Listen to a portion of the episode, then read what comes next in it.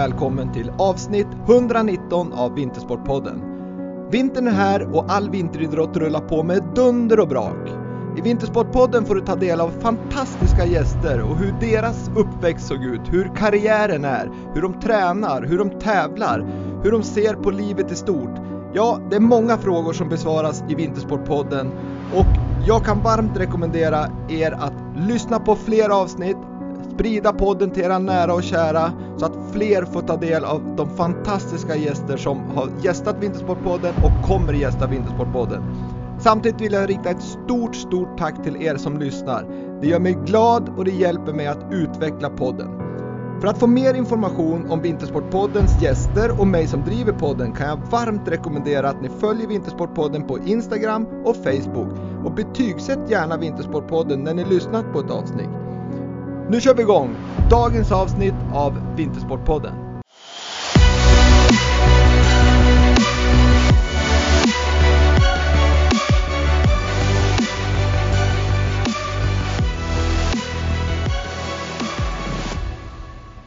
Dagens gäst i Vintersportpodden, jämtlänningen som bor i världsmästarbyn och utöver att vara en av Sveriges absolut bästa skidåkare och som tillhör världseliten också är en framgångsrik youtuber och vloggare.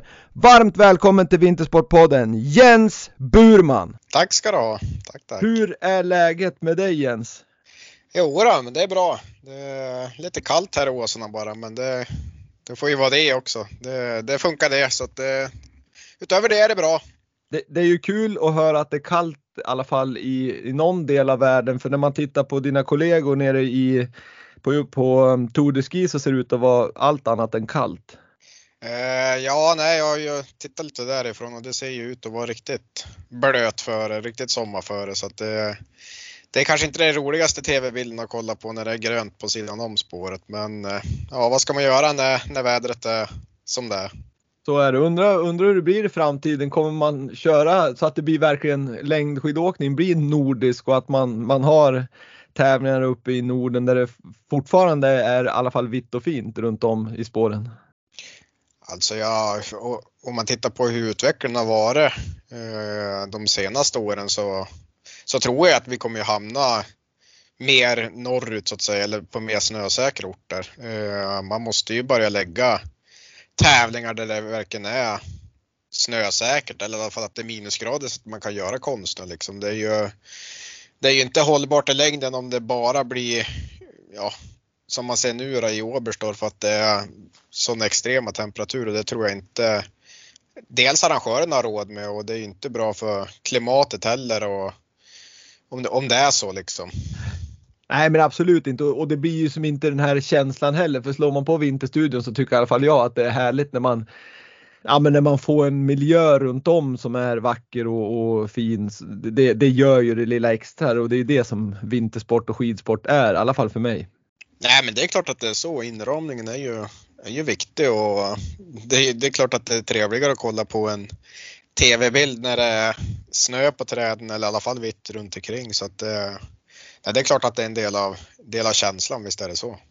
Sen är det ju alltid en risk det där när man, när man pratar om vart, vart, vart det borde vara. Självklart så ska en världscup då kanske vara i, i, på mindre orter eller i Falun eller i Östersund eller varför inte Åsarna.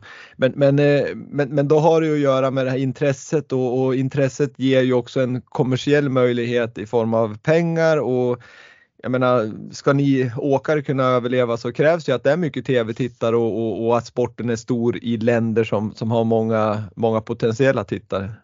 Ja men så är det ju alltså. Jag menar, man måste, det måste ju finnas ett tv-intresse också om, för att det ska gå runt liksom. Eh, det är klart att det är inte bra om, om det blir så att intresset minskar hela tiden och, och allt sånt där. Det blir ju en ond cirkel. Då, då får man ju färre som börjar med längdskidor och det blir ju liksom ja, det blir som sagt en ond cirkel mm. av det hela så det är klart att det, det är ju viktigt att det är attraktivt att kolla på liksom och, och underhållande. Verkligen, verkligen. Det, det, det, är ju A och O, precis som du säger, vilket är glädjande också, att, att ska barn och ungdomar börja med skidåkning så är det ju viktigt att, att ni är goda förebilder och att det är en härlig liksom, tv-sport också som, som gör att de attraheras och går på den här kvällsträningen så att det är ju eran, tänkte jag säga, erat levebröd men även sportens framtid. Ja absolut, det var ju det var ju så en gång i tiden man själv började liksom. Man tittade på TV och ja, och man var på kvällsträningar. Så det är klart att det, det är ju där det börjar så att säga. Verkligen. Men du, hur har nyårs, jul och nyårshelgen varit i, uppe i Åsarna och, och Rätan? Eh, ja, men jag har, det har varit ganska lugnt, eller lugnt. Eh, jag hade en liten lugnare vecka därefter Davos. Eh, det vart inte jättemycket träning då. Eh, sen har jag nu senaste en och en halv veck veckan här då tränat på ganska hårt så att det har varit har mestadels varit hemma och tränat på rejält då, så att det har varit, varit lugnt. Ja, på nyårsafton var jag ju och, och fiska och, och och lite skoter till fjälls då. Annars har det inte hänt så mycket mer utöver det.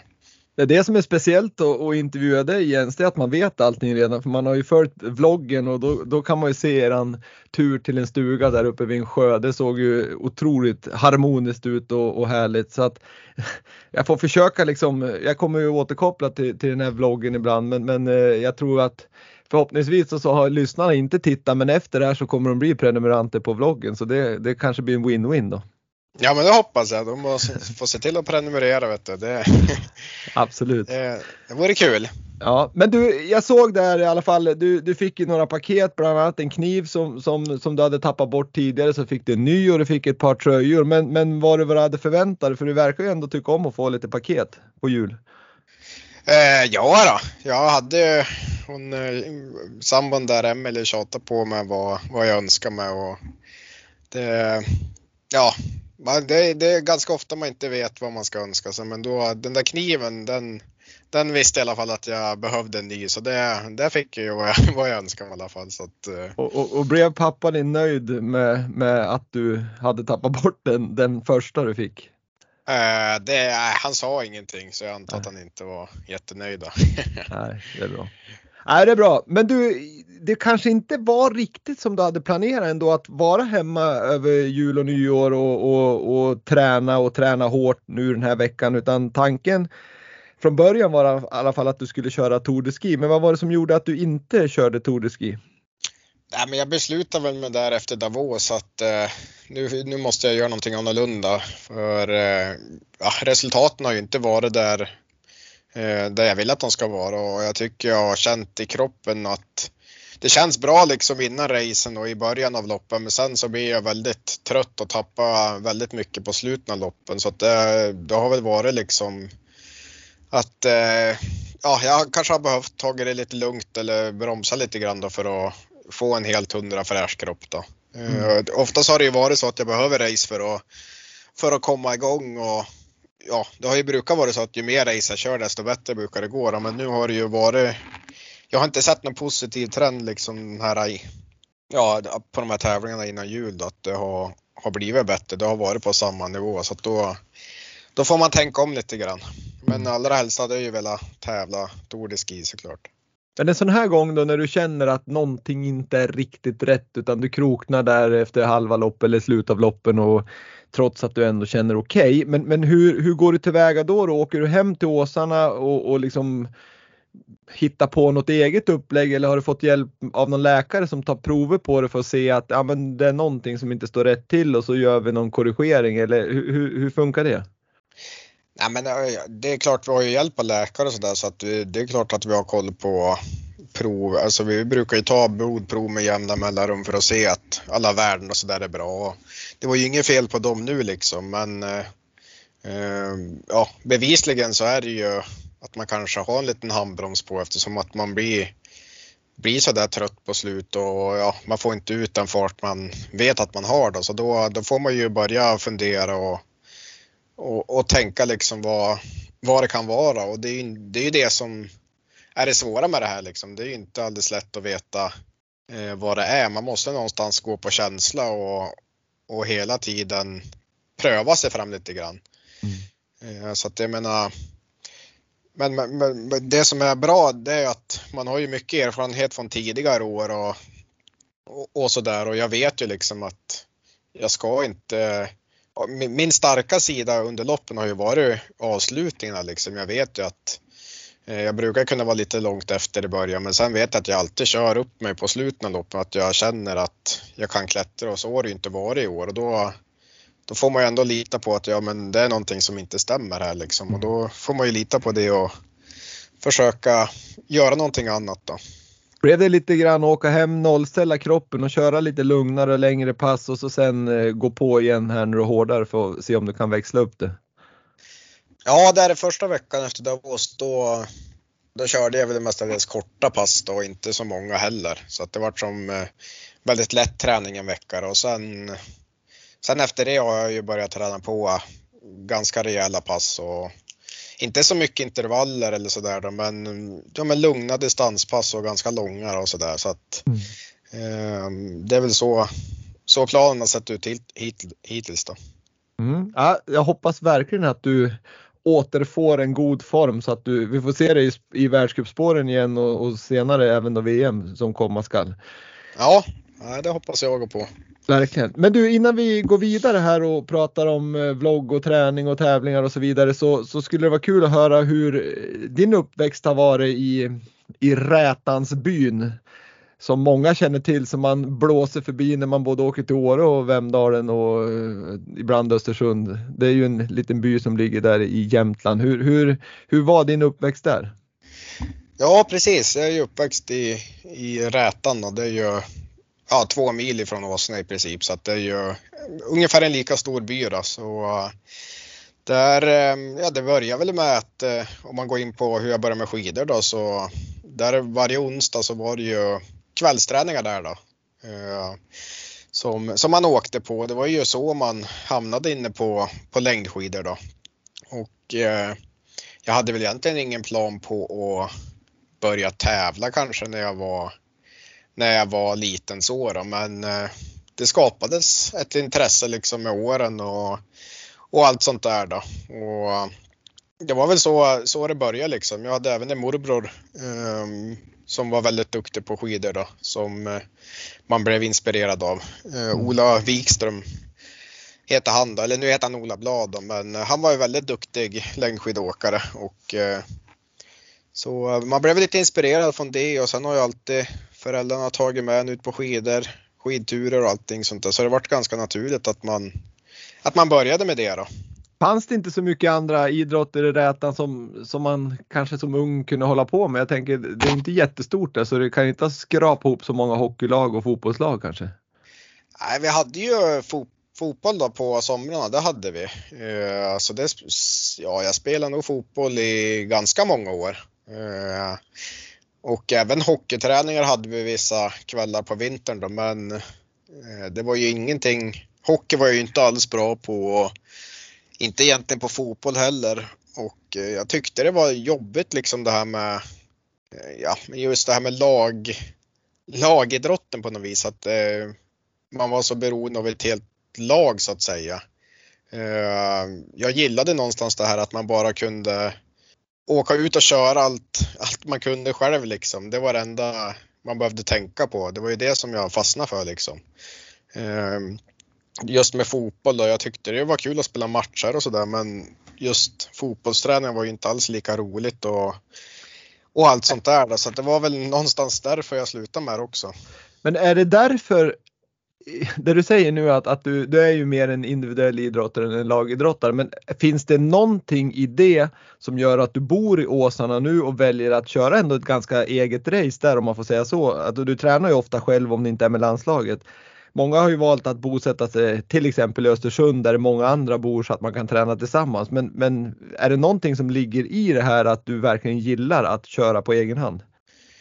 Eh, ja, alltså varför jag bor i Åsa, det är väl mer för att jag tycker att allt är så, så lättsamt här. Det är så nära till allting. Det, det har varit lite av eh, framgång, framgångsreceptet för mig då. Att, eh, jag, jag, gillar inte när saker blir, blir krångliga eller det får inte vara höga trösklar liksom för att det ska eh, bli bra så att säga. Just här där jag bor, jag har ju bara 100 meter till skidspåret. Eh, jag behöver inte ta bilen någonstans eller Eh, Eh, ja, bara en sån sak liksom att det tar 10 minuter till ett skidspår, det, det kan göra att man inte kanske orkar köra eh, den där extra kvarten på skidor så att säga. Alltså det är lätt att man blir, ja, man lägger fokus på massa annat, alltså logistik och sånt där och det, det är ju det som är bra här tycker jag. Jag har ju allt jag behöver här och det är ju väldigt lättsamt liksom. Så, och det har gjort att jag har orken till att lägga fokus på träningen och fokusera på att bli bättre så att säga. Och sen gillar jag ju den här närheten till naturen och allt det där då. Det är väl det, ja, att det är lite lugnare tempo så att säga. Det är det jag tycker är bra här då. Har du det liksom intressen utanför skidåkning? Det, som man följer man vloggen så fiske verkar ju vara någonting som du som du gillar men, men i allmänhet så är ju naturen någonting du vistas i ganska ofta.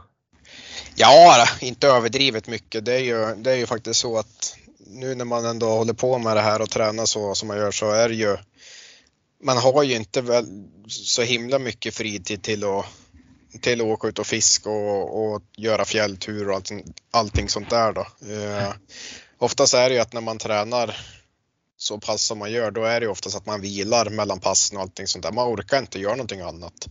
Eh, men det är klart att eh, de gånger man tränar mindre och, och allting sånt där, det är klart att då, då vill man ju ut och göra någonting så att säga. Då vill man ju inte bara sitta hemma. Mm. Men eh, det är ju lätt. Jag blir ju lätt så liksom att när jag, ju mer jag tränar desto mindre saker vill jag göra. Då gör jag ju nästan ingenting hemma. Då, då jag tränar som mest då, utan då är det ju, ja, då ligger man ju mest på soffan med datorn. Just mm. för att man ska kunna orka ta sig ut på eftermiddagen. Mm. Nej, det förstår jag och jag menar, det är ju en, för att tillgodogöra sig den här enorma mängden träning som ni längdåkare utför så, så är det ju viktigt att man äter och vilar en hel del för att det liksom Ja men att man inte ska dra på sig sjukdomar och så vidare så att det, jag förstår verkligen att gå ut och knalla då på fjället i två timmar det är kanske inte det första man tänker på. Nej det är ju inte det och det är ju som du som du säger här att man måste ju liksom hela tiden Alltså ska man bli riktigt bra då, då måste man ju någonstans tänka skidåkning 24 timmar om dygnet. Kanske inte hela året runt, det är inte hälsosamt men de gånger du verkligen tränar som mest och, och har tunga perioder då måste man ju ha fokus på liksom och att återhämta sig mellan träningspassen just för att få ut den kvalitet du vill ha. Då. Mm. Men du, när ni flyttade, du flyttade ju när du började gymnasiet, flyttade från Rätan, då flyttade du till Åsarna för att gå på, mm, eh, på skidgymnasium uppe i, i Svenstavik. Ni bodde i Åsarna. Mm. Eh, hur, hur var det att komma till den byn egentligen? Det är klart att du kände ju till den eftersom du bor bara två mil därifrån. Men, men att bo i den här byn och även nu. Det finns ju sån otrolig liksom, historia där vad det gäller längdåkning och kultur med jag vet ju att Janne Ottosson och Thomas Wassberg bor ju kvar där ännu. Och det är ju ja. två storfräsare måste man ju säga. Men sen har ni också haft liksom många fler som har varit väldigt duktiga på både killar och, och, och tjejsidan historiskt sett. Men, men jag tänker på, har, har de här herrarna, om jag tar Ottosson och Wassberg som ändå bor där, har det varit förebilder för dig i din uppväxt? Ja, trots, det har... att det, trots att det skiljer ganska mycket i, i åren tänker jag. Jo men det har det varit. Jag är ju lite mer jag gillar ju den gamla skidåkningen så att säga så det är klart att de har ju varit stora, stora förebilder eller så då. Och eh, jag, eh, när jag sökte gymnasium då, då valde jag faktiskt Järpen första. Det är ju riksgymnasium mm. och jag kom ju även in där då men eh, sen ångrade jag mig och valde att gå här i Åsarna. Och eh, jag, jag, tror faktiskt det var att jag kände att ja, men jag passar bäst in här och och sen var ju Jan Ottosson tränare då också. Ja, på, på gymnasiet då, och det tror jag ändå någonstans också gjorde att jag valde att gå här då. Och, eh, men det är klart man känner ju av att det är det är ju stort intresse i byn för, för längdskidor och det finns ju så mycket personer som är ja men de hjälper till ideellt och det är som en annan vad heter det, gemenskap så att säga. Så mm. att, eh, nej det, det är trevligt. För både, både Thomas och Hans, Hasse Ottosson har ju varit, eller Jan, förlåt, Hasse säger jag, det är en annan. Men Janne Ottosson har ju varit tränare i Järpen också. Ja, det stämmer precis. Det var ju före, före min tid. Då. Ja, just det. det. det. var när äldre, de som är lite äldre gick där. Men, men, men jag tänker så här nu då, du säger att de engagerar sig ideellt och Thomas är väl ordförande i Åsarna nu om jag inte är helt fel ute? Ja, men det stämmer. Hur, hur, har de en stor del i längdåkning fortfarande? Liksom, är, är klart, är man ordförande i, i Åsarna så har man ju det. Men är de, ser du dem ute och åker och kan de komma och ge tips och engagera sig i din träning ibland? Eller?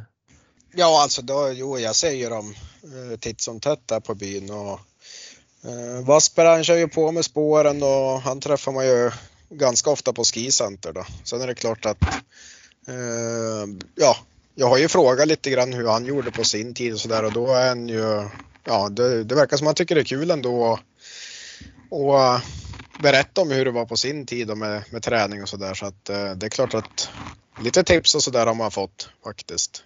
Och det kan ju vara bra. Fick kika i träningsdagboken hans för, för något år sedan också. Jag frågade och det gick, gick bra. Det var intressant och, och det ska vara kul att höra. Men är det mer eller mindre träning nu upplever du? Om du skulle jämföra med den, även om du inte går in på detaljer? Eh, nej, men det är nog väldigt svårt att, att, jämföra så för att det var ju alltså rent, alltså om man tänker antal träningspass så var det ju, var det ju mindre då.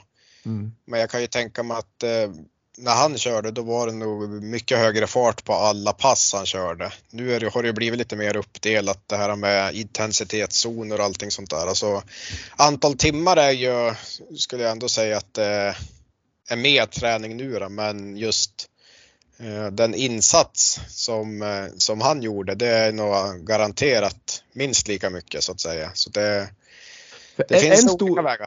Ja, en stor skillnad som man ser det är ju när man tittar på, om vi tar Vasper, Ottosson och, och Svan och de här, deras liksom upplägg, då kunde de ju köra en 4-5 elljustävlingar i Järpen och Åsarna och Svenstavik under liksom på en sex dagars period. Det mm. förekommer ju inte riktigt nu. Var det för att de tog de passen som någon form av intervallpass tror du eller var det bara att det var en helt annan tävlingsupplägg då? Ja, dels så ser vi ju inte att det finns sådana där elljustävlingar längre och eh, sen är det klart att många utav de där tävlingarna tror jag ändå var som försörjningslopp för dem. Jag tror det var ganska bra alltså priser på de där tävlingarna. Och, ja, det var många motorsågar som delas ut. Ja, snöslungor. Och... Så att, eh, och, och sen är det som du säger, jag tror eh, då, då tog man dem som, ja, men som sina intervallpass och sådär då. Och mm. Det, det, går inte riktigt att göra så idag eftersom att det, det finns inte det där utbudet av tävlingar på hemmaplan så att säga under veckorna. Och sen är det ju så mycket, det är så mycket världscuper också. Nu är det ju världscuper varje helg och det var det ju inte på, på den tiden då så att eh, då, då var det ju mer att man var hemma och tävlade kan jag tänka mig.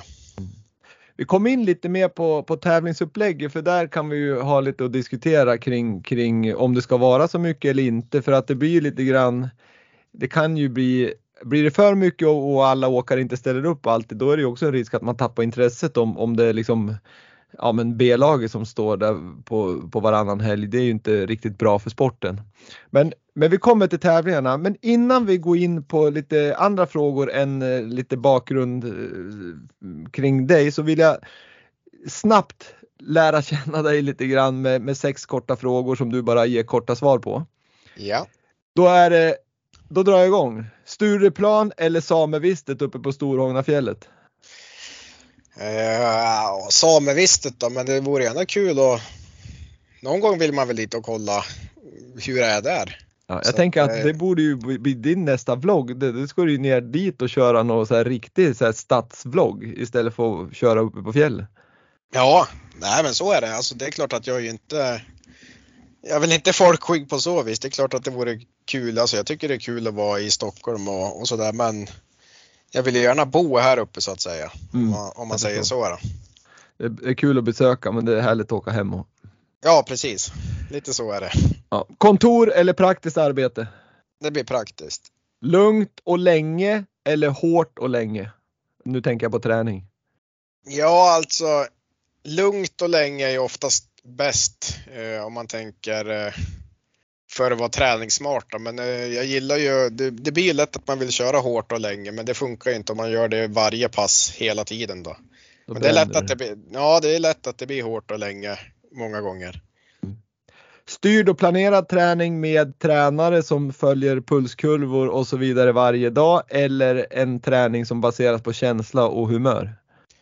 Jag gillar styrd träning, det gör jag. Jag gillar att ha rutiner och, och veta vad jag ska göra, men jag är inte den som följer pulskurvor och allting sånt där utan då går jag mycket på känsla också. Men eh, så det är en blandning av det där då. Vem har du som tränare idag? Anders Högberg. Ja, okej. Okay. Och han kör upplägget hela, hela vägen så att säga? Eh, det, hela det är inte bara, på, inte bara på landslagsläger utan han är med på, på ja, men i vardagen? Ja precis, jo men ja. vi lägger upp träningen tillsammans. Ja vad bra. Eh, roligaste loppet i världscupen? Eh, ja alltså det måste ju vara Holmenkollen då. Eh, det är klart att nu, nu finns det ju inga tremilar längre heller men det är ju en del tremilare som har varit rolig då. Jag tycker faktiskt att narratorer mellan Östersund och Trondheim var en eh, rolig tävling som gick för om det var mm. tre år sedan nu då, för då var det ju väldigt variation i tävlingar och allting sånt där. Så det tyckte jag ändå var en rolig, ett roligt upplägg då. Och sista frågan, favoritmåltid? Eh, ja, alltså jag gillar ju ris och eh, alla typer av grytor egentligen, men eh, kanske någon kycklinggryta och ris. Ja, det är svårt att välja favoriter, det är så mycket vad, vad, man gillar. Det är klart man gillar ju pizza och hamburgare och allting sånt där och en köttbit och pommes frites. Men, men är, det, är det någon mat, är, är det liksom någon mat som ni får tänkte jag säga, det får ni göra vad ni vill, men är det någonting som ni äter under liksom säsong och smälla i er en stor calzone när ni är ute på touren? Ja, det är klart man äter pizza, visst, visst är det så. Sen det kanske är, det till och med är rätt bra mat om man har haft långpass och behöver snabb energi. Ja, inte det dåligt. Alltså jag menar, alltså det, det, du har ju fett, kolhydrater och allt det där och jag menar det som är dåligt med pizza det är väl att det innehåller mycket kalorier och det enda som är dåligt med det, det är väl att om man äter för mycket och tränar för lite liksom. Alltså, mm, mm. Men det är inte är risk för er direkt? Nej, sen är det klart det kanske inte är så mycket grönsaker och vitaminer och mineraler i, i en pizza liksom. Så det gäller ju att ha en balanserad kost men man ska inte vara rädd för att äta, äta en pizza lite då och då liksom. Det är inte det är något farligt med det. Nej. Nej, det är bra. Härligt. Om vi går in lite mer på tävlingarna då. Vi, vi, vi pratade ju om Tour de Ski och varför du inte är med och att du, du kände dig lite sliten i kroppen och har åkt hem för att försöka liksom eh, hitta, hitta formen igen. Eh, hur, hur, om, om vi ska titta ändå på, på världskuppen som sådan. Vi pratade om att det var mycket tävlingar och Tour de Ski är ju upplagt på ett visst vis som gynnar kanske en viss typ av åkare. Men, men hur tycker du att upplägget är inom, inom världscupscirkusen? Alltså jag tycker ju, alltså jag, jag tycker någonstans så här att eh, kanske att man skulle ha lite färre tävlingar. Eh, för nu blir det lite så här, speciellt kring SM blir det ju verkligen det, det, finns ju ingen som frihelg från världskuppen och det borde det vara liksom framförallt när det är SM tycker jag. Um, och, men alltså det, det är klart att det ska finnas mycket tävlingar ändå tycker jag. Alltså det är inte, hur ska jag förklara liksom? Jag, jag tycker någonstans att man borde kanske kunna lägga mer block som kanske skidskytte har. Att eh, man, man har mycket tävlingar en period och sen kanske man är hemma en, en eh, lite längre period och sen är man iväg igen. Uh, och, och, så då. Mm. Och sen tycker jag det jag det jag egentligen tycker har blivit dåligt det är ju det här att de har ändrat till 10 och 20 kilometer. Jag tycker det blir för, för enformigt egentligen. Det blir liksom samma, samma sak varje helg egentligen. Det är för lite variation. Det, det var bättre med 10 och 5, eller 10 och 30? Ja, eller 15 och 30 som vi körde. Ja, 15 och 30 körde ni. Ja. Jag tycker, jag, jag, tycker man ska ha 10 kilometer också. Jag tycker man måste ha en större blandning för att det ska bli mer intressant så att säga. Jag tycker man hade kunnat kört en fem mil också eh, någon gång innan ett mästerskap till exempel. Eh, just för att få en, en större variation. Där. Jag tror det skulle bli mer intressant som tv-tittare också för det som jag tycker, liksom jag kommer från den alpina världen och där, där missar man ju, alltså ska du missa en, en eller hoppa över en världscupstävling där, då, då är det ju på grund av att du är skadad eller väldigt, väldigt sjuk eller att det har hänt något annat. väldigt, väldigt stort som gör att du hoppar över för att man riskerar så mycket med att missa en tävling inom det alpina. Man, man tappar startpoäng och så kanske man åker ur första startgrupp och, och så vidare som kan få en väldigt dålig spiral. Men inom längden där är det ju mer mer än en, en regel än ett undantag nästan att man hoppar över tävlingar, speciellt när det är mästerskapsår och, och planerar och man, man struntar i vissa tävlingar, vilket gör att det finns ju risk att, att intresset tappar. Men, men hur skulle, hur skulle, för det första, vad tycker du om, om vad jag säger? Stämmer det lite grann eller, eller har du någon annan åsikt? Alltså jag, jag tycker det blir svårt att jämföra med alpint liksom för om man tar liksom längdskidor till exempel, det blir ju ett, vissa har ju problem med luftrör och allting sånt där och det är ju, det är ju ganska tufft att tävla varje helg så som man gör liksom. Alltså dels, för det sliter ju mycket ändå, det är ju, det är ju tufft liksom. Mm. Uh, så jag menar, jag har ändå full förståelse för att vissa helger kanske man väljer att nej men nu vill jag ändå vara hemma och kanske återhämta mig eller att jag behöver eh, träna på lite lugnare ett tag liksom för att, för att kunna hålla formen uppe hela, hela säsongen då. Men sen är det klart att det är inte bra om det börjar bli så att folk hoppar över tävlingar och, och att intresset urholkas så att säga. Eh, men det tycker, jag, det tycker jag ändå inte att, ehm, jag tycker nästan man ser att alla kör ändå nästan varje helg. Det är ju just på Tour de Ski man ser att vissa hoppar över då. Eh, men annars tycker jag ändå att de flesta kör hela tiden.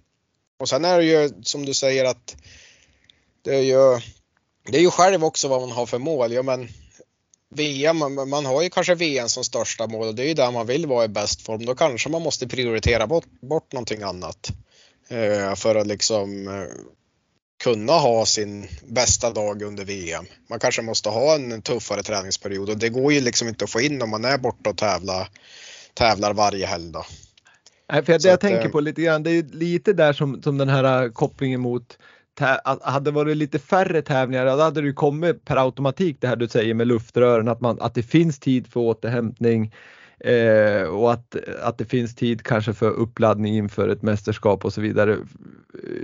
Även om du säger att många är med på de flesta tävlingarna så, så riskerar man ju att, att, eh, att det blir tråkigt om de, om de bästa eller de, liksom de här toppåkarna är borta. Det blir liksom lite en känsla av att det inte är en världscup utan det blir någon annan cup. Ja, nej, men så är det. Alltså, de, de bäst, man vill ju se de bästa tävla. Det är ju, så är det ju. Alltså, de som sitter hemma och kollar, de vill ju se Frida Karlsson och, och alla de här köra. Så är det ju. Eh, mm. Så det är klart att det är ju viktigt att, att alla är med och, och kör där. Men sen, man kan ju liksom inte heller kräva att, att man ska köra precis allt om man själv känner att det är ett upplägg som inte funkar för en själv. Då. Så det blir lite svårt, svårt det där. Men Uh, nej, men och, tävla ska man ju ändå göra för att ja. hålla intresse uppe. Ja, för det är också en som, eh, som jag har, det har ju sagt någon, i någon annan, vid något annat tillfälle i någon intervju att eh, jag tror även du tycker att, att tävling är ju nästan Ja men det är väl typ det bästa sättet att komma i form om man, om man tänker liksom att få farten och, och den här nerven i det så, så, att man får farten så att säga. Ja men så är det. Så är det för mig i alla fall att oftast så det är ju sällan man tar i så mycket som under en, under en tävling. Det blir ju ett extra moment i det hela där man kanske plågar sig lite mer då, så att eh, jag gillar ju att tävla mig i form liksom. Just nu har det ju inte funkat men eh, i normala fall så, så föredrar jag att tävla mycket då. Det låter bra det Jens, men, men hittills så har du då inte blivit uttagen till VM i Planica som går, eh, alltså VM i, i 2023 här nu då i, i Slovenien. Um, hur, hur ser du, för det första, hur, hur ser du på att du inte är uttagen? Det är väl nummer ett då? Uh, nej, jag har inte funderat alls på det. det. Jag menar, det hade inte gjort någon skillnad att fått besked uh, där innan jul eller få det senare liksom. Alltså jag, jag tänker ju någonstans att jag, jag ska dit så att säga, bara, bara man åker bra. Så jag är inte stressad över, över det så. Då. Mm. Och sen är det klart att åker man så dåligt så att så att det eh, är tveksamt, ja men då är, då är det inte ens kul att fara dit liksom. För jag har ju ändå ambitioner att prestera när jag åker dit så att säga. Mm. Har du fått så. något besked om, vet, vet, du ungefär vad som krävs? Att du, ska du göra två lopp topp 10 för att liksom bli klar eller det finns inga uttalade sådana resultat kvalificeringsmål så att säga? Nej, ja, det är klart det finns sådana, men jag, jag tänker mer bara att det är ju fyra man som får åka varje distans liksom. Så jag menar, är man, är man bland de fyra bästa, ja men då får man väl åka antar jag liksom. Så mm. jag antar att det inte är så mycket krångligare än så då. Nej. Man ska inte krångla till det onödan. Nej, men sen är det såklart man måste ändå prestera i världscupen också om man ska ha någonting på VM att göra. Så är det ju. Mm. Men om man, om man tänker då, vi, vi säger att du, du kommer att åka VM. Va, vad kommer du liksom fokusera på från och med nu till, till eh, VM i Planica för att liksom nå den här formen? Liksom? Nej, men förhoppningsvis har det väl ändå varit bra för mig när du har varit hemma här ett tag och, och ta det lite lugnare och sen få en bättre träningsperiod framöver de kommande veckor här. Då. Sen ska jag ju köra eh, kopparskidan i Falun. Då. Nu vart ju det en skandinavisk cup eh, mm. så att det kommer ju vara väldigt bra sparring där då och det är ju ja, 14 det där tror jag. 14. Ja, det var 13, det som 14. blev flyttat på grund av kyla va? Ja, precis. Ja. Och sen blir det väl världscup i Ilaros är väl planen där sen. Eh, där i februari då. Nej, i slutet av januari är det. Och sen är det ju SM och, och sådär då. Så att, eh, och då vill man ju ändå känna att att man är där man ska då. Så att, eh, så att man får en bra ingång på, på mästerskapet.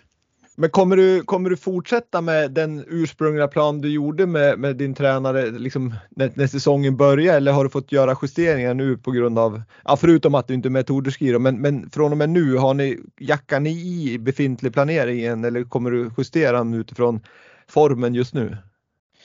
Ja, det är klart man måste justera utifrån hur det känns eh, för stunden då. Eh, så som du säger, ursprungsplanen var ju att köra Tour de Ski liksom.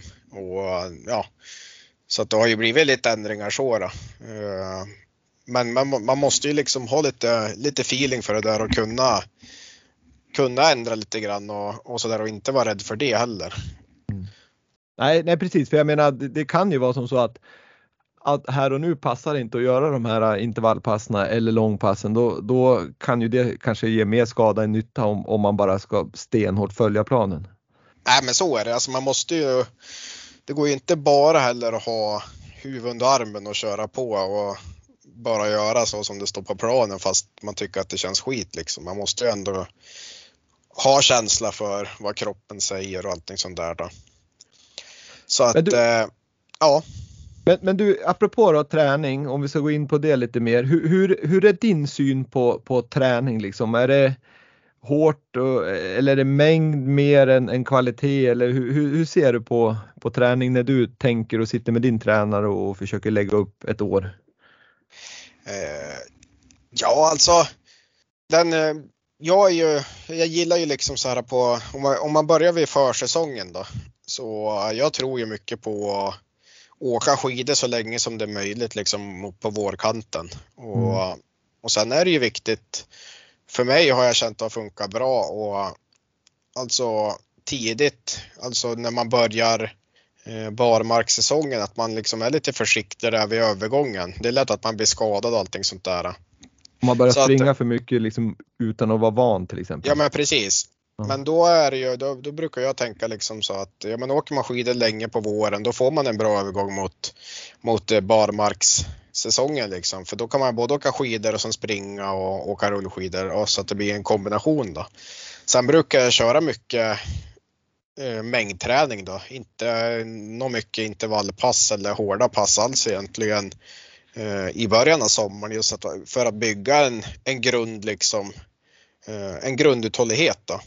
Mm. Sen är jag en sån person som, jag gillar ju att springa mycket. Jag, jag, jag, tror mycket på, på att löpning är bra liksom. Det är få saker som är så, så bra träning som att springa. Dels är det lättsamt och sen är det ju, eh, ja, det, det, det, krävs en viss uthållighet och, och allt sånt där för, för att kunna springa i kuperad terräng och det tror jag mycket på. Springer du på fjäll tänkte jag säga eller, eller i, i terräng eller på asfalt? Eh, i terräng. Asfalt okay. då blir det ju Nej, det, det, då tror jag det sliter lite för mycket på, på mm. kroppen så att säga. Utan jag försöker leta mig till mjukare underlag och ja, men stigar och, och allting sånt där. För det, då tror jag liksom att man håller sig borta från skador. Eh, ja, mer då liksom för att eh, det som är att man är ute ganska länge och springer. Det är, oftast är det ju två, tre timmar de långpass man gör på löpning och det är klart att det är ju det, det, det blir en del eh, påfrestning för kroppen så då gäller det ju att ha mjukt underlag så att säga och sådär då. Mm. Sen är det klart att eh, jag är ju också eh, det, det, vi har lagt fokus på eh, det är ju oftast för att försöka få upp snabbheten. Sen är det klart att man ska inte glömma bort det man är bra på heller. Alltså min styrka är ju uthållighet och det har vi också lagt mycket fokus på så att eh, det är ju ja, man får inte glömma bort det man är bra på heller och bara tänka att man ska bli utveckla saker som man är dålig på. För då tror jag att det kan bli eh, piss och skit och allt. Det kan bli mellanmjölk då, att man blir sämre på det man var bra på och bättre på det man var dålig på, så blir det bara någon mellanmjölk. Ja men exakt.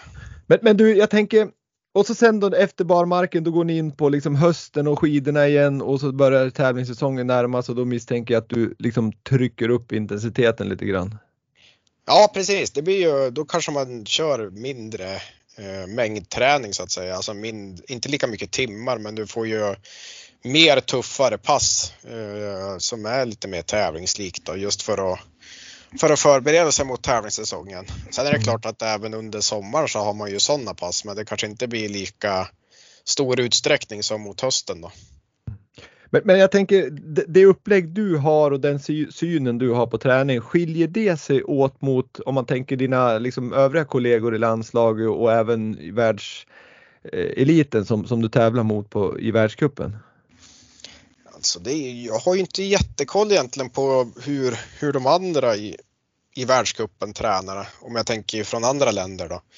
Eh, men i Sverige så ser man ju det, ju, det beror ju lite på om man är sprinter eller om man är distansåkare, vad man har för upplägg då. Mm. Men om du tar med distansåkarna då, är det liksom, skiljer det sig mycket det du håller på med jämfört med dem? Ja det är klart att det är vissa skillnader, så är det. Alla är ju olika individer så att det, det är ju ingen som har exakt samma träningsupplägg. Det funkar ju inte. Det, det, är inte så enkelt så att säga för då då skulle ju alla kunna träna exakt lika och bli exakt lika bra och det, det är det ju ingen som blir så att eh, det är klart att man har ju alltid olika upplägg då och uh, vissa tränar kanske mer uh, timmar och vissa kanske tränar uh, mer kortare pass och vissa gillar mer distanspass. Så det är klart att det är, det är ändå stora skillnader så då, men det är ju vad, vad som passar bäst för en då. Det är ju svårt mm. att säga liksom. Det är ju så svårt att förklara skillnader och allting sånt där. Eh, jag det är enklare det. att visa liksom så. Ja. det är klart att det finns skillnader, visst är det så. Det är ju ingen som tränar exakt lika. Nej, det förstår jag. Men, men, men det du säger nu, det är lite intressant det faktiskt att, att man inte kan riktigt så här, och det förstår jag att, att man inte kan stöpa alla i form och så kör man ett upplägg och så blir alla bra. Men, men, men lite så eller lite, så är det ju mer eller mindre på skidskytte. Där, där är de ju samlade i Östersund och det är ju egentligen, om man tittar bakåt i tiden så har ju Pichler lagt upp ett program och sen är det ju bara att följa det till punkt och pricka. Och lite grann så är ju ledarna där nu stöpt i hans form också och där har man ju en liten annan syn på, på, på uppläggen. Är det någonting du har någon, någon kunskap och någon åsikt om? Nej, men det som jag tror är bra det är att de är samlad grupp och träna mycket tillsammans. Alltså då, då får man ju den här sparringen hela tiden och, och ja, det blir ju bra kvalitet på alla träningspass man gör då. Sen så tror jag ju inte att alla kör exakt lika hela tiden. Det har jag svårt att se att, att så är fallet. För vissa tål ju mer träning och då ska man ju träna mer och vissa tål ju mindre. Och, så jag har svårt att se att de ska träna exakt lika hela tiden för då är det ju, då kommer ju inte eh, alltså tar man till exempel och ger alla exakt samma träningsupplägg, tränar så här mycket, då, då tror jag faktiskt att hälften skulle bli, det, det, funkar för hälften men hälften skulle nog bli sämre av det. Det, det vågar jag ändå säga att så är fallet liksom. Så att nyckeln där, det tror jag är att man kör eh, mycket tillsammans och kan pusha varandra under, under hårda pass och allting sånt där. Då. Ja precis, för det, det gör de ju verkligen bra att de, de verkar ju hålla ihop, inte alla pass men många pass i alla fall. Men eh, det, vi var inne på det förut, det är ingenting som har, har du ändå tänkt att ja, mitt nästa steg för att ta utveckla mig lite till, det skulle kunna vara att flytta till någon ställe där jag, där jag kan träna med några stycken och pusha mig mer än vad jag kan göra kanske på egen hand i, i Åsarna? Alltså det, i en optimal värld så hade det ju varit hade det ju varit väldigt bra om alla de bästa bodde på samma ställe. Men nu är det ju nu är det ju inte fallet så liksom. Många bor i Östersund, vissa bor i Falun, Ville bor i Sundsvall så att det blir väldigt svårt liksom att få till att de allra bästa ska vara på samma ställe och sen är det klart att man har ju sin, sina familjer och vänner liksom eh, ja, där man befinner sig så det är ju väldigt svårt att bara bestämma att man ska flytta och, och bo alltså på ett annat ställe liksom. Alltså man ska ju trivas till vardags också. Det är ju minst lika viktigt för att man ska bli, bli bra då. Mm. Ja, det måste finnas balans mellan idrotten eller jobbet man har och den fritid man har. Den är ju väldigt, väldigt viktig. Men det jag tänker på liksom, när du kör dina intervallpass på egen hand, hur, hur gör du då för att liksom verkligen motivera och pusha det här lilla, lilla extra när du tror att du är helt fullkomligt slut så finns det ju oftast lite granna kvar att kräma ur. Hur, hur lyckas du med det?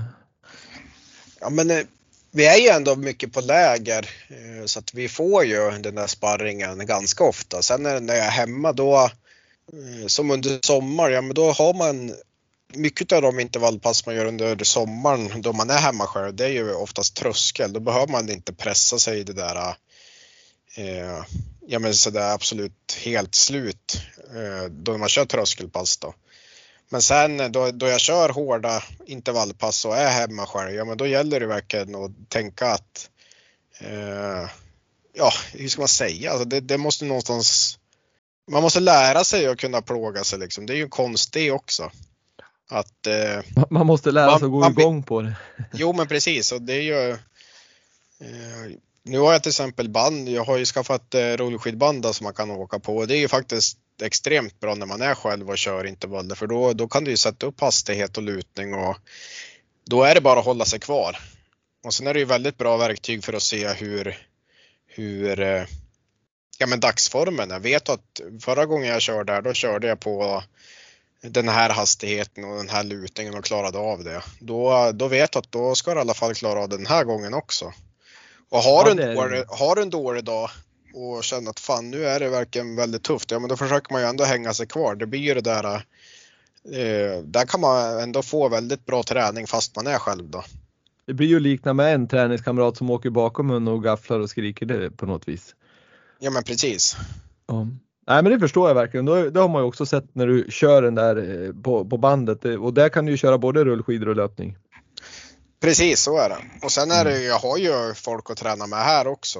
Eh, men sen då, det går ju faktiskt, är det så att man är starkare då, då kan man ju själv sätta på tyngre eh, däck på rullskidorna.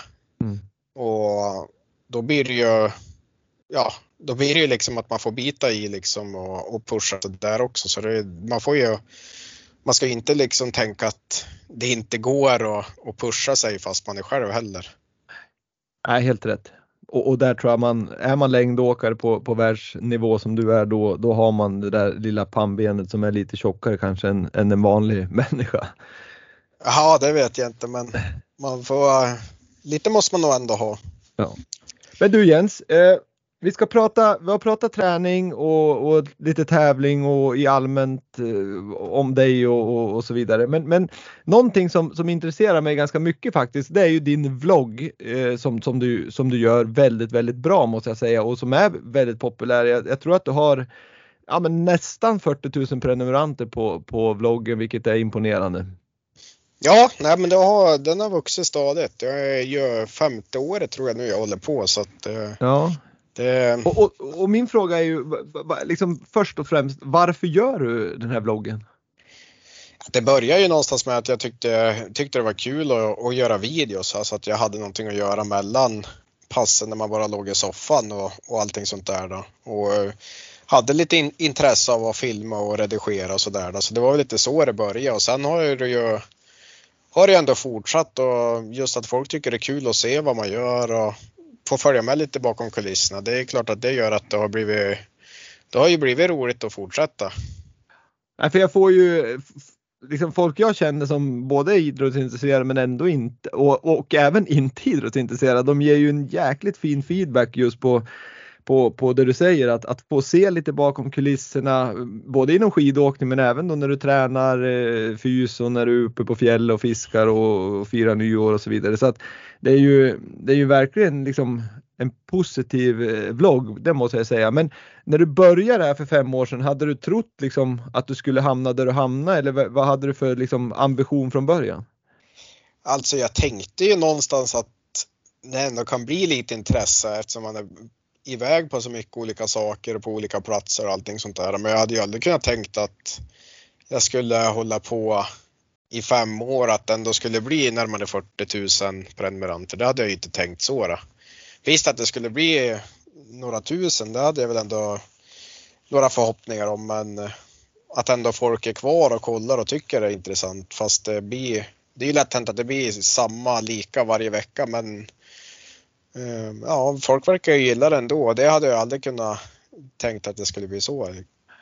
Ja, men, men där har du ju ett uppslag där vi pratade om tidigare. Det, det blir någon vlogg från eh, typ Stureplan och blir någon helt eh, vändning från, från fjäll, skidåkning, eh, fiskning och grillning till att dra en Stureplanare som, som sitter på, på något café där och dricka latte. Det kanske blir nästa vlogg.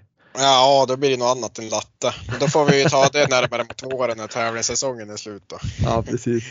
Och sen kanske vi får köra en kombo med vlogg och podd. Att vi får köra en vintersport och Jens Burman kombination där. Det skulle vara kul att, att köra ett träningspass och, och kört en en, eh, ett avsnitt i podden samtidigt som du vloggar. Det kanske skulle vara någonting nytt också.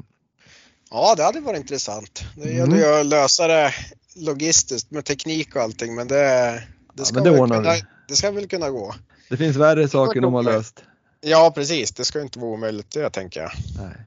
Men du, jag tänker så här. Eh, du, du, du, filmar ju ganska mycket liksom. Jag förstår ju när du är ute och tränar så är det ju lätt med dagens teknik med små kameror och mobiler och så vidare att bara dra upp den medan man dricker vatten och men du visar ju också ganska mycket från tävlingar och när ni testar skidor och det är från frukostbordet och det är liksom på rummen och, och, och även på andra åkare. F finns det liksom tillfällen där, där de ryter ifrån och liksom, nej nu får det fan vara nog Jens, ta bort kameran? Nej, jag har inte varit med om, om det än liksom. Men sen försöker jag ändå vara, jag försöker vara noga liksom att känna av stämningen och allting sånt där. Det finns ju Eh, ja men de som jag oftast är med de vet att jag filmar ibland och de har inga invändningar mot det liksom så. Och sen är det, kan jag ju fråga innan, är det okej okay om jag filmar liksom? Och, mm. och, så att det är inte så att jag bara stoppar upp kameran i ansiktet på någon som inte vill utan jag försöker alltid vara lite försiktig och, och filma sånt som ja, som inte är så himla märkvärdigt och är det så att jag är osäker, ja men då frågar jag innan då. Ja. För jag tänker ju så här, är liksom att, att från förbundets sida, alltså ja. skidförbundets sida, från deras sponsorers sida, men även för de andra, alltså landslagskollegornas sida så måste det ju vara positivt. För jag menar, har du 40 000 följare så syns ju även de och, och förbundet får ju en väldigt fin exponering mot, mot, sina sponsorer så att säga genom den här podden. Får, får du någon sån feedback eller? Uh, Nej, det har ju inte varit lite dåligt från just deras håll så men jag antar ju att det är, det är ju bra som du säger att uh, man är ju ute och filmar mycket i världscupen och då får ju sponsoren exponering och det är klart att det är ju inte dåligt antar jag. Uh, så att, nej, nej, men jag, jag hoppas att, att de tycker det är bra. Ja, men jag tänker på, de, går man in och sponsrar skidförbundet och så då, då, gör man ju det av en anledning och de som följer dig, av de 40 000 som, som tittar på det här så, så är väl, skulle jag nästan säga att alla är på något vis intresserad av skidsport. Och då måste det ju vara, det är ju rakt på målgruppen verkligen som, som, som, som, som de är, sponsrar så att säga. Så att det måste ju vara väldigt, väldigt bra, tycker jag i alla fall. Ja, ja men visst är det så alltså. All exponering är väl bra liksom så, så att det är klart att Ja, jag hoppas väl att de ändå ska tycka det är bra. Så länge man sköter sig då och inte gör någon skandalvideo så är det väl ändå positivt för dem. Ja, men det blir, du, du, får skicka en faktura i slutet av året här och se, se responsen på, på den. Hur de ja, mottar den. Ja, men det, det, det, blir bra. Men du framåt då, om, om vi skulle titta eh, några år, ja några år, men många år framåt till den dag du, du, lägger av. Är det någonting du vill fortsätta med det här med vloggandet och se om du kan hitta någon annan vinkel på det för att, för att göra den intressant? Eh, alltså jag, jag har faktiskt, det är ju svårt det där för jag menar, nu gör jag en video i veckan och jag tycker liksom att eh, det är ju ganska lättsamt just bara det att jag, jag gör ju inte till mig liksom eller försöker hitta på sig saker bara för att jag ska filma det. Eh, utan nu blir det det det blir och den dag man lägger av då, då kommer det ju då känns det mer som att man måste börja tänka på om jag ska göra en video, vad ska, vad ska den handla om? Då måste man någonstans börja lägga tid på och, och tänka på vad man ska göra och det tror jag kan bli svårt eh, och bibehålla ett in, intresse liksom så. Då. Men mm. det är klart att jag på något sätt så vill jag väl ändå fortsätta göra filmer på något vis men då vet jag väl inte om det blir en vlogg eller om man kanske gör mer, eh, vad ska man säga, eh, videos där man är iväg och testar saker eller gör, mm, gör, gör, olika saker så. Men då, på uppdrag då kanske mer? Ja men precis, att man testar lite olika saker. Det, det går ju inte nu när man håller på med, med det man gör nu då, för det, det skulle ju ta alldeles för mycket tid då. Mm. Jag förstår det. Och ni som lyssnar här, har ni inte tittat på den här då är det ju bara att gå in på Youtube, söka på Jens Burman så har han en Youtube-kanal där som heter tror jag Jens Burman. Ja, det stämmer. Och ja, precis. Så att det, det är bara in på, på Youtube, sök Jens Burman och prenumerera så, så får ni ju meddelanden när det kommer en ny vlogg. Det är jättekul ja. att titta på. Intressant. Ja. Så blir jag glad om ni prenumererar. Ja men precis, så är det vet du.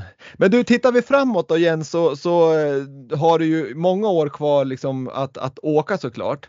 Men hur, hur länge ser du att du orkar hålla på om du håller dig skadefri förutsatt att du håller dig skadefri? Men det där är, det, det beror ju helt på liksom vad, ja, hur det går så att säga. Man vill ju ändå se att man får framsteg och att man kan prestera. Det är ju det som gör att man håller motivationen uppe. Så att, eh, det är ju det är väldigt svårt att bara sätta datum att ja men där mm. ska jag lägga av utan det, man håller ju på så länge det är kul och att man har motivationen och den dag man inte har det, ja men då är det ju som som ingen mening egentligen att hålla på för då vet man, då kommer man inte ha orken till att lägga all, all tid och kraft till att bli bättre. Så jag där tänker, måste man har du, känna. Har, har, du någon liksom längre så här, horisont att ja, men OS 2026 då, då har jag de här liksom målsättningarna eller tar du bara säsong för säsong? Nej, alltså det är klart att eh, jag siktar på OS 2026. Eh, och målsättningen är ju att ta medalj. Det är ju vinter också. Så att jag mm. menar det är ju eh, man, man måste ju ha mål högt uppsatta för att liksom kunna motiveras och, och göra det jobb man, man måste göra så att säga. Är det det som driver dig när du är ute på de här långa passen eller när det är en grad i, i, i åsarna och det blåser på sidan tänkte jag säga. Är det, är det liksom när du står där på, på överst på pallen du ser framför dig att du orkar med passen? Är, är liksom, eller vad är det som driver? Jo men så är det. Det är klart att många pass man är ute och kör då, då brukar man ju kunna visualisera liksom hur man kanske kommer in på ett upplopp och någonstans eller man kanske åker och funderar hur till exempel ta fem milen på VM, då kanske man åker och funderar på hur, hur loppet ska eh, utspela sig så att säga och man, ja, man tänker ut olika scenarium. Så att eh, det är klart att man åker och, och fantiserar så. Då. Det, det ger ju lite extra motivation och mm. att man kan kanske tagga till extra. Lika under hårda intervallpass så är det ju lätt, ja men när man blir väldigt trött liksom, ja men då kanske man får tänka inför sista intervallen att ja men nu är det, så här trött kommer man vara på, på VM eller på någon tävling att man då får liksom ja, men någonstans låtsas att man är under tävlingen för att det ska bli lättare att motivera sig. Mm. Ja, det, jag, jag, håller med dig. Det är ju ett bra sätt att motivera sig om inte annat. Men du, jag, jag, innan vi ska avsluta den här så jag måste, jag måste ställa frågan ändå så här. Vi var inne på tävling och göra det intressant och, och hur du tränar och så vidare. Men när man, när man tittar Ja men senast idag tror jag det var så på Tour de Ski så, så var ju norskarna väldigt, väldigt många topp 12. Och så ser det ut oftast. Men är det liksom, det är ju någonting som kanske, i alla fall jag tycker dödar sporten, att det är för många, om man säger norskar, topp 10 jämt. Det, det, blir ju liksom lite så här tråkigt. Men, men vad gör de som, som inte du gör? Varför är de så jäkla framgångsrika? Eller de, men, men om du tar Kläbo, nu kanske han är extrem talang sådär, men, men tränar de hårdare eller tränar de på ett annat sätt? Nej, alltså hårdare tror jag inte de tränar. Det gör de inte, men framförallt så har de ju de har ju fler skidåkare, de har ju fler talanger att ta av så att säga. Det är ju fler som håller på med, med längdskidor där och eh, det, då, då, får man ju ut fler skidåkare så att säga. Det, jag tror inte det är något svårare än så. Sen tror jag ändå de har en liten, de har en, de kanske har en större kultur att efter gymnasiet eller vad ska jag säga, det, det kanske finns fler, bättre möjligheter att fortsätta med, med sin idrott efter gymnasiet än vad Sverige har. Nu gissar jag bara, men det känns som att de har lite fler team och lite mer regionlag där man får chansen att, att vara i ett lag och träna hårt och få hjälp liksom i sin satsning eh, mm. än vad Sverige har då.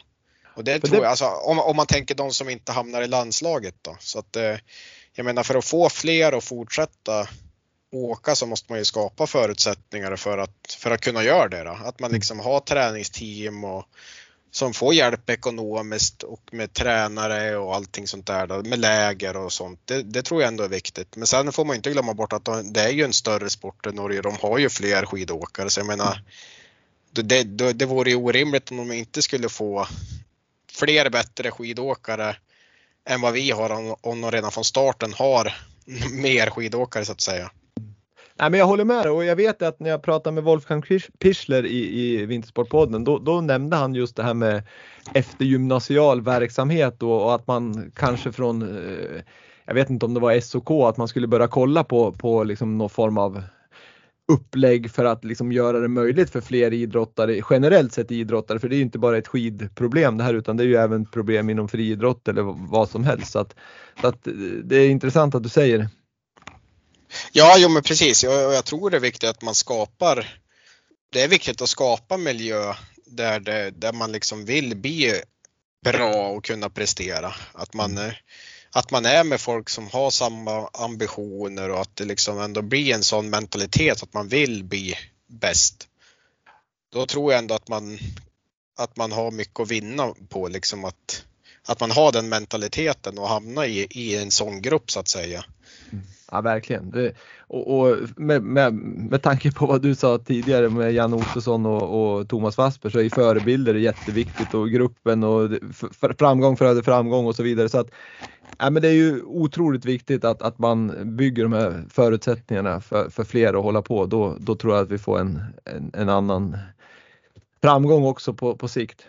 Ja men så är det. det är ju, annars tror jag många tappar motivationen för fort så att säga. Talanger som kanske skulle ha blivit väldigt bra, ja men de tappar motivationen i tid ålder och kanske lägger av då. Det, det är inte bra så att säga. Man måste ju få så många som möjligt att fortsätta så länge som möjligt. Då tror jag man har mycket att vinna utav det. Verkligen. Men du, jag, jag, kan inte släppa en tanke. Du, du, du säger att din största liksom, styrka är ju uthålligheten och, och, du gillar liksom, man ser att du har ju fina framgångar på fem milar och, och, och så vidare. Har du någon gång tänkt tanken att fasiken, jag kanske skulle köra långlopp? Eh, ja, alltså nu är inte jag någon jättefan av att bara stå och staka och det, är ju, det blir ju helt andra det ställer ju helt andra krav på en som skidåkare när det är långlopp just för att mm. det är mycket stakning och mer plattare banprofiler så att säga. Då är det kanske inte det här eh, den som har starkast syreupptag som vinner så att säga. Men eh, det, det, det, är kul att åka långlopp någon gång då och då, men jag tror kanske inte att det är någonting jag kommer att satsa på fullt ut. Då. Det hade dock varit intressant att se långlopp i skate. Det hade jag nog eh, tyckt varit mer intressant att, att pröva på. Då. Och det är lite konstigt att inte det har kommit tycker jag, att, att, det, att de kör på en jag ska säga, disciplin. Det, det vore ju, jag tycker också, jag har tänkt att det vore ju jättekul att se hur, hur det hade varit med, med nio mil skate i, i, i långloppsserien. Ja, det hade jag faktiskt varit väldigt intresserad av att, att pröva på liksom. Det hade ju varit intressant att sett. Mm. Um, det kanske är, eh, vad heter det, någonting man får titta på i framtiden och kanske införa skate också i, i långloppsvärlden. Verkligen, det kan ju bli Jens Burmans grej det. Ja, då, då börjar vi snacka. Ja, men det ska bli kul att se, verkligen. Jag har också funderat på den, den saken faktiskt. Men du, nu har vi suttit här ett tag i drygt en timme och jag har bara en fråga kvar som jag ställer till alla som är med i Vintersportpodden och den är enkel att besvara. Kan du säga en framgångsfaktor för att lyckas med idrott? Ja, du måste ju ha intresset. Ju, så länge du har motivationen då är det ju, då kan man bli hur bra man vill. Så är det. Då är det bara att gasa på. Ja, du måste ha motivation för att men dels självklart måste man ju ha talang också, så är det ju. Men utan motivation och vilja och, och träna hårt och bli bättre så då tar man sig inte hela vägen med talang heller, så är det. Nej, men verkligen inte. Det är ju många talanger som har fallit bort på grund av att de inte har drivet och motivationen och intresset. Precis. Med det sagt Jens Burman så tackar jag Wille Bylin och Vintersportpodden dig jättemycket för att du gjorde min födelsedag. När vi sänder det här så är det min födelsedag. Det var den bästa present jag fick att du var med i Vintersportpodden för jag jagat dig lite grann.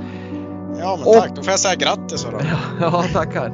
Men och sen vill jag önska dig stort lycka till i, på Skandinaviska cupen i Falun och naturligtvis kommande världscuptävlingar och VM i Planica. Det ska bli otroligt kul att följa dig och övriga skidlandslaget i vinter och på VM. Ja men tack ska du ha. Tack tack. Ha det jättebra och lycka till med allt. Ja detsamma. Hej. Tack ska du ha. Hej då.